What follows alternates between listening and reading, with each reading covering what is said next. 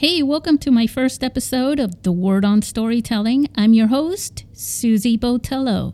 1035 KTU, the beat of New York. Good morning. Martell's on your feel good radio station. We're waking up with Whoopi in less than a half hour from right now, and JoJo, too little, too late. Uh, American Boston. Please listen very carefully. This is Amy Sweeney on Flight 11. We've been hijacked. So, this was a day that I can never forget.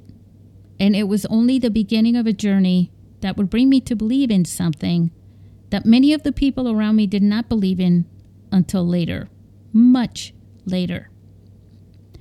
I was working for a video production company, and at the same time, I was in college studying journalism, video, and film. It was part of my major in media communications, a major I chose when it became apparent to me by chance that I had no idea what I was good at. I had no idea what I could work in, that I could truly enjoy and feel passionate about. All my life, I was an artist without hope of ever finding a career in any creative field. But it was about a year, or perhaps a few months before September 11th, that I had found the shoe fit when I got a job for a local video production company. On this morning, it was a Tuesday, and it was September 11th, 2001. I had a class on the history of media. That was the name of the class. My schedule that day was pretty full. First, I was attending the class I mentioned. Then, I was scheduled to work in the college radio station as a news announcer. And then after that, maybe I'd grab something to eat and go to my job as a graphics designer at the graphics department at school. But everything would change in an instant.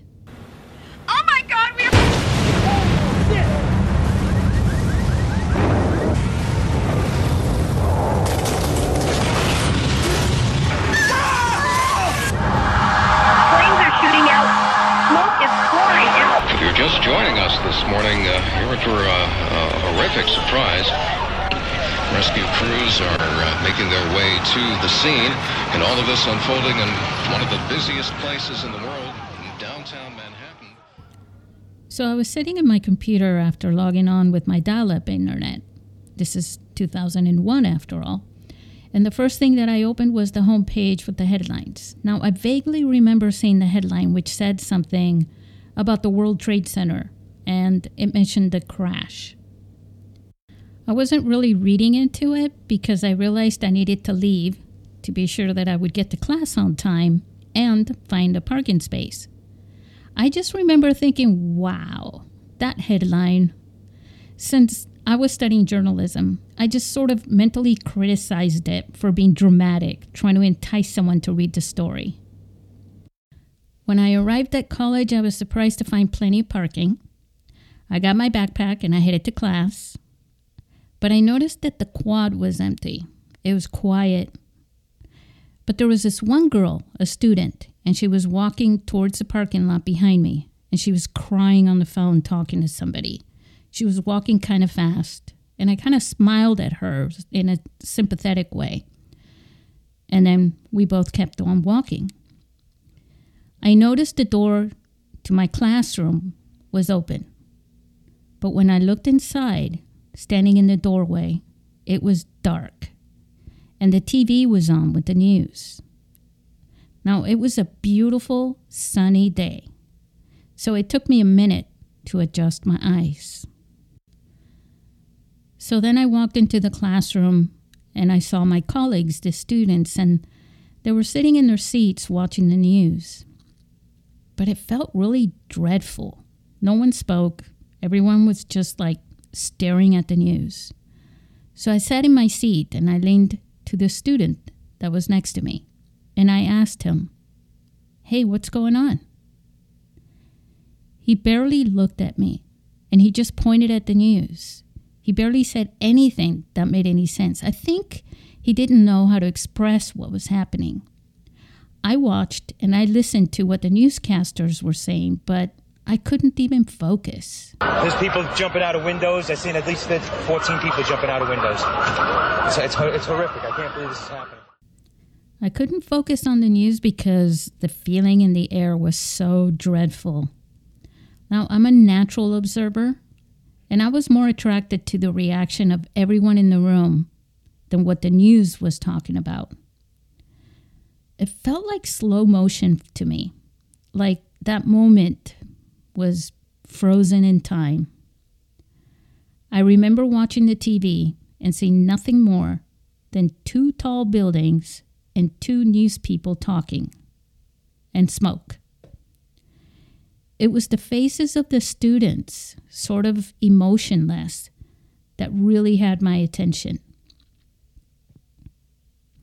Then our instructor and the department chair were behind us, standing in the doorway, and they called our attention. Basically, what they said was that it appeared that our country was under attack by terrorists. Terrorists. And that they understood if we had to leave. But they said a lot of classes had been canceled. But we're keeping the radio station open, is what they said, because, you know, it is journalism and media. And so if we wanted to stay, we could stay. And some people agreed to stay. But people, for the most part, the students, they began to leave right away. Now, it took me a while to figure out what to do. I, I, I really was just sort of like thinking through my mind, what do I do? What do I do? And then I thought, I want to be with my family right now. And so I left. I remember driving and coming to a four way stop sign, and nobody wanted to go first. I just sat there and waited. Everyone was like super over polite. The radio was playing loud in everyone's car. No one was playing music. Everyone was playing talk radio, which had the news. And if there was someone playing music, it was probably because they hadn't heard yet. Now, I spent the rest of the day watching the news, but the news was quite repetitive, so I also logged online. I went to forums like AIM. Um, I think another one was called ICQ. Wow, can't believe I remember that. That was a long time ago. But basically, they were chat rooms. And there was so much chatter. In a way, it was like Twitter today. You know, there were people speculating, but there was also a lot of misinformation. It was everywhere. As the day went on, there was talk about Muslims and terrorists. I was living in apartments where there were people from the Middle East talking on cell phones, walking around in the courtyard on that very day and in that evening. There were bloggers posting photos, and there were some videos uploaded, but they were very hard to see because the connection was nothing like it is today. So I walked to one of my neighbors, a few apartments down from me, and it was warm outside. I mean, it was September. And people had their doors open, and their TVs were all playing the news. It was the same story for everyone. The news was blaring, the footage of the planes, and the people screaming.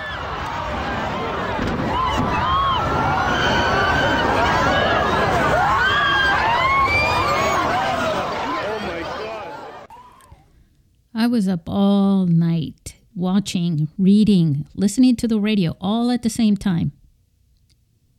The fear of not knowing if it was over or what else was going to happen, it just consumed me. But while I lay with my eyes closed trying to sleep that night, I kept hearing and seeing everything.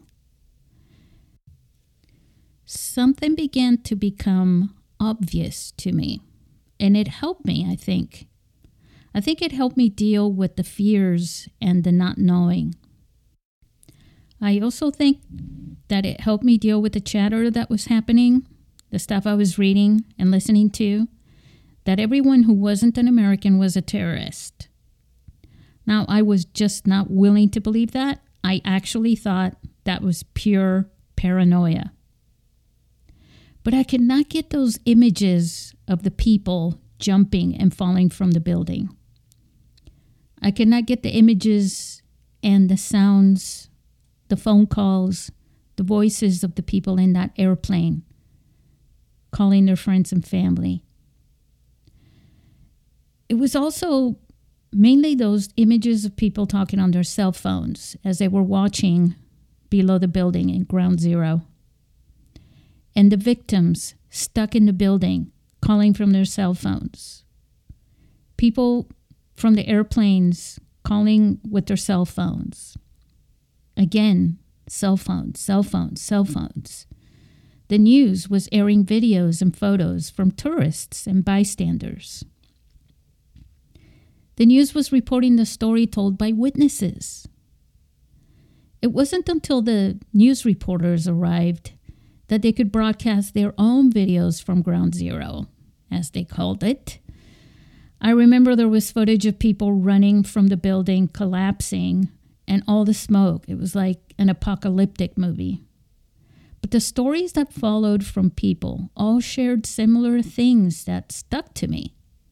Everyone was calling home. Everyone was calling someone.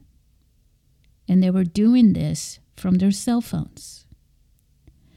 There were also people who rushed to write in their blogs because blogs were the only way outside the mainstream media where you could share your story as a witness or even someone who was thinking about this.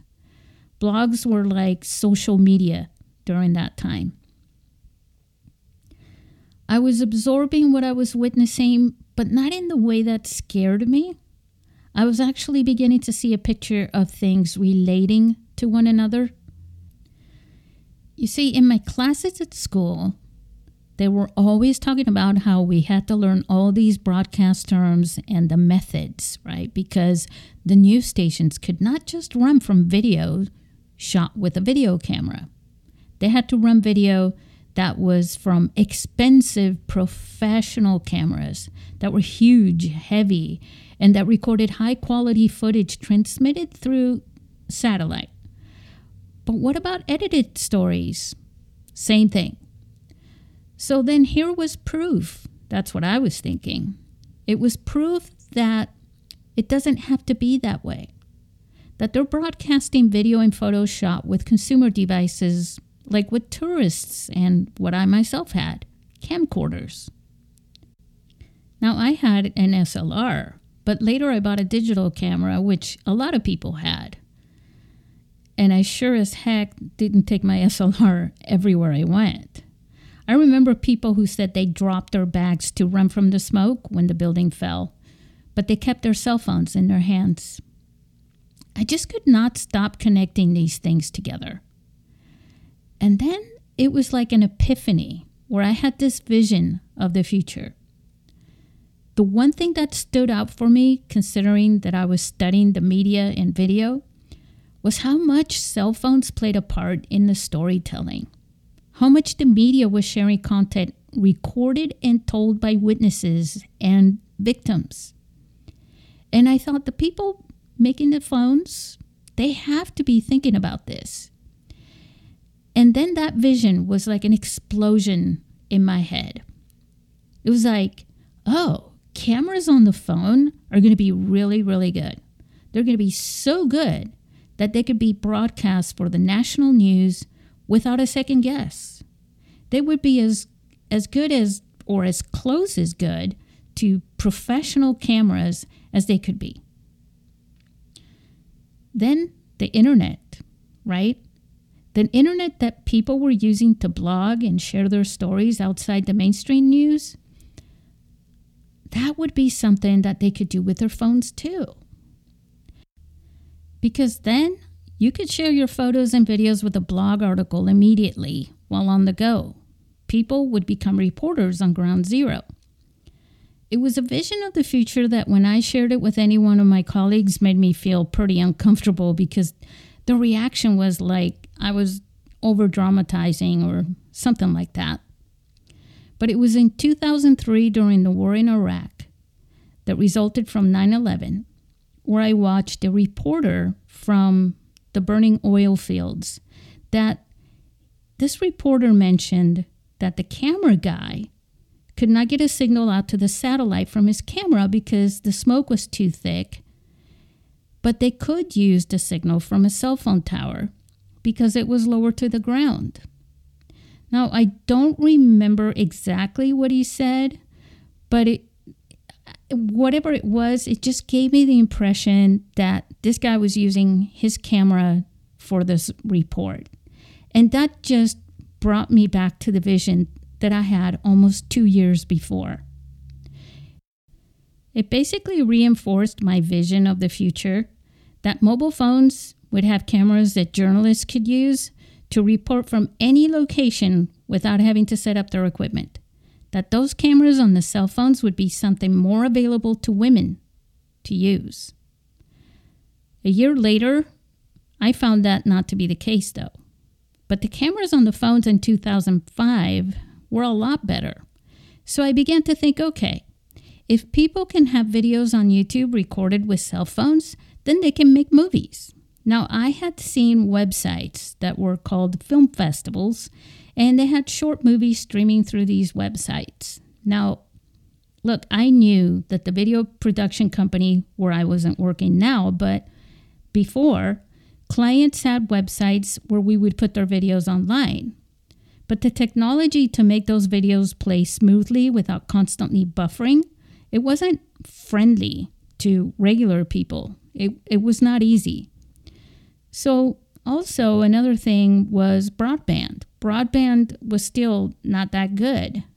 And I was working with filmmakers that I had a lot of respect for. So, I really didn't want to create a film festival that was online.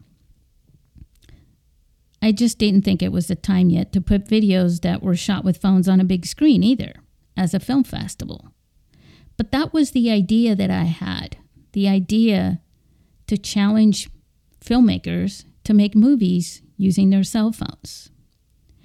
And so I just thought, okay, the next phone that comes out with a better camera that would be okay on a big screen, then I would challenge filmmaking friends to make those movies and I would create this film festival. I would roll out the red carpet and I would do everything that a traditional film festival does, except for the films would all be shot with cell phones. And it was in the spring of 2009 when I finally decided to do it. Of course, September 11th was a tragic day, and I'll never forget it. And I literally cry every time I hear and watch the footage in documentaries and in the anniversary each year. But I think I got through it because I was an observer, and it didn't affect me as a victim directly. My mind took this weird turn and it went into this other direction. And the truth is that it was a journey that I embarked on that I had no idea would bring me to where I am today.